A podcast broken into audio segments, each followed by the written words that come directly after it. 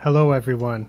I want to try something new, which is to introduce some of my blog posts with a little video where I can describe some of the reasons why I did the post and talk a little bit about what's in it.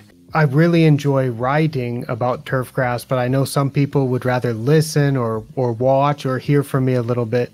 You can always find more information from me and see most of my new blog posts when I uh, sometime after I I post them, I will share them through a link on Twitter. So if you don't follow me on Twitter already, I'm at Asian Turfgrass there. And you can also always find a lot of information at asianturfgrass.com. And right there on the front page at asianturfgrass.com, you'll see the new blog posts.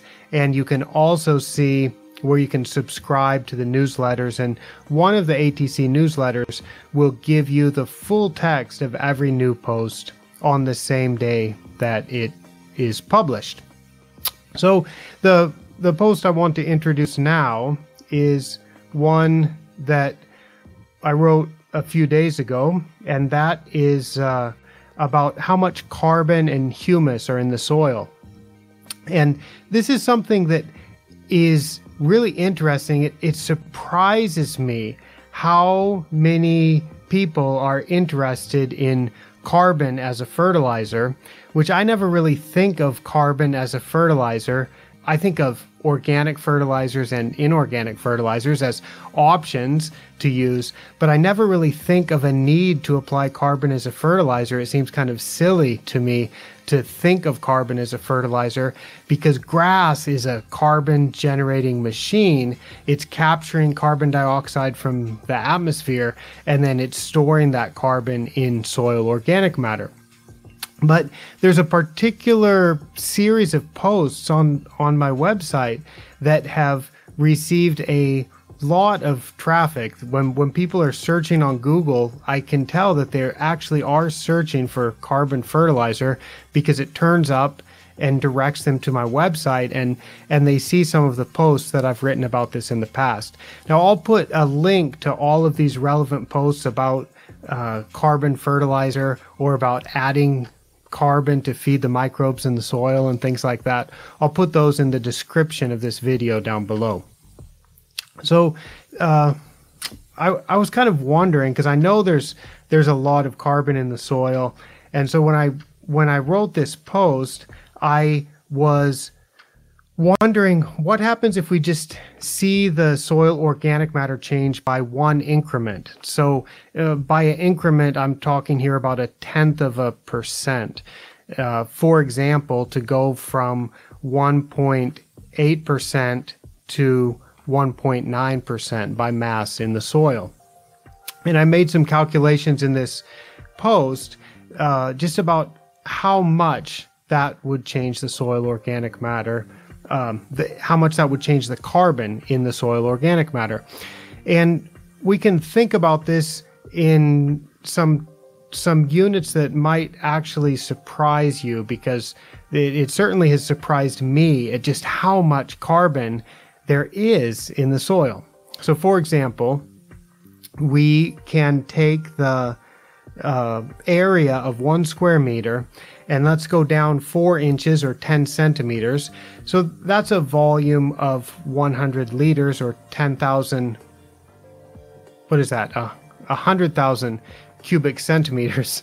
And so when we have that volume, then we can look at the bulk density of the soil, which if it has about 1.8% organic matter, the bulk density will be about 1.4 grams per cubic centimeter. So the soil will weigh about 140 kilograms or about 150 kilograms uh, to that depth in one square meter.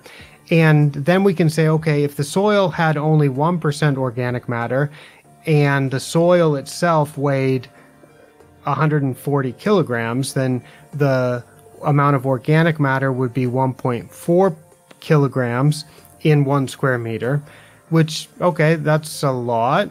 Uh, if you if you think it's just one square meter, which is a small amount of soil, you think it's to a four inch, 10 centimeter depth. That's also not very deep, and the soil organic matter contains about 58% carbon. So more than more than half of the soil organic matter, more than half of the humus in the soil is already is carbon. So if we just had a root zone uh, to a 10 centimeter depth, and if it had only 1% organic matter, which is relatively low, even for uh, highly managed sand root zone turfgrass soils, that would have 1.4 kilograms of organic matter per square meter, and it would have more than uh, 700 grams, uh, about a pound and a half of carbon per square meter.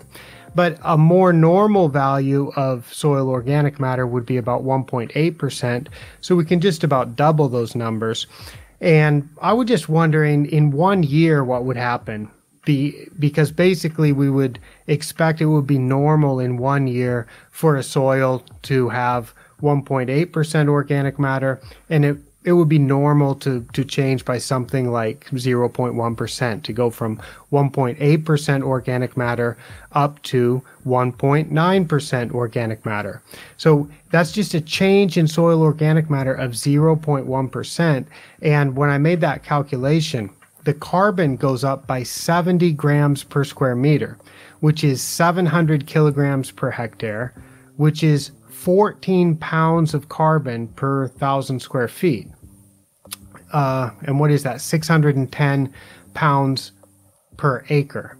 This is a tremendous amount of carbon, and the grasses produce the carbon. Uh, they they produce it naturally.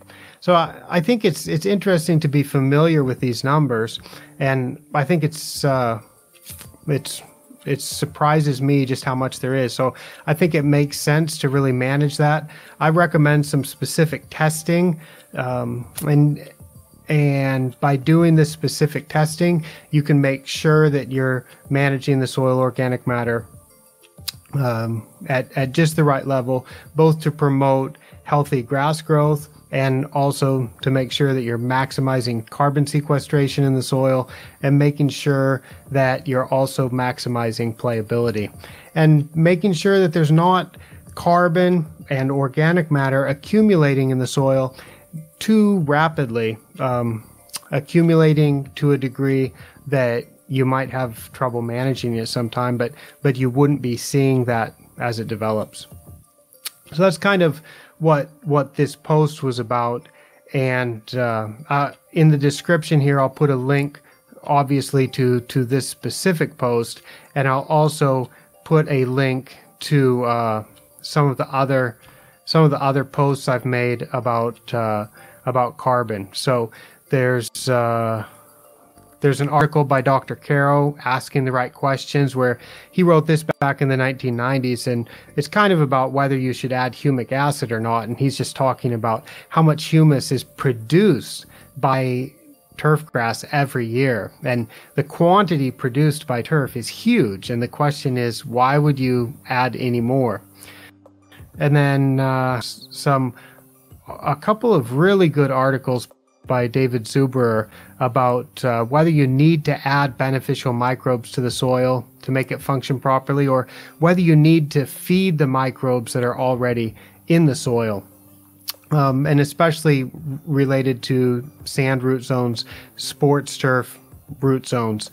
And of course, the the big article that that everyone likes is uh, by Brian and Tyler Hopkins, and it's called "Is Carbon the Next Frontier in Fertilization?"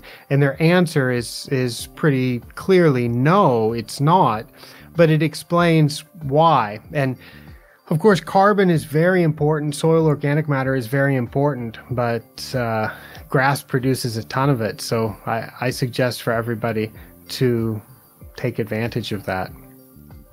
So that's uh, that's kind of my introduction to this blog post. It's it's what this blog post is about, and again, you'll find plenty more information as always at asianturfgrass.com. That's where I write about this and many other interesting turfgrass topics. And I hope you will find this useful. And I hope you'll read some of these links, some of these other posts that I've made about this topic.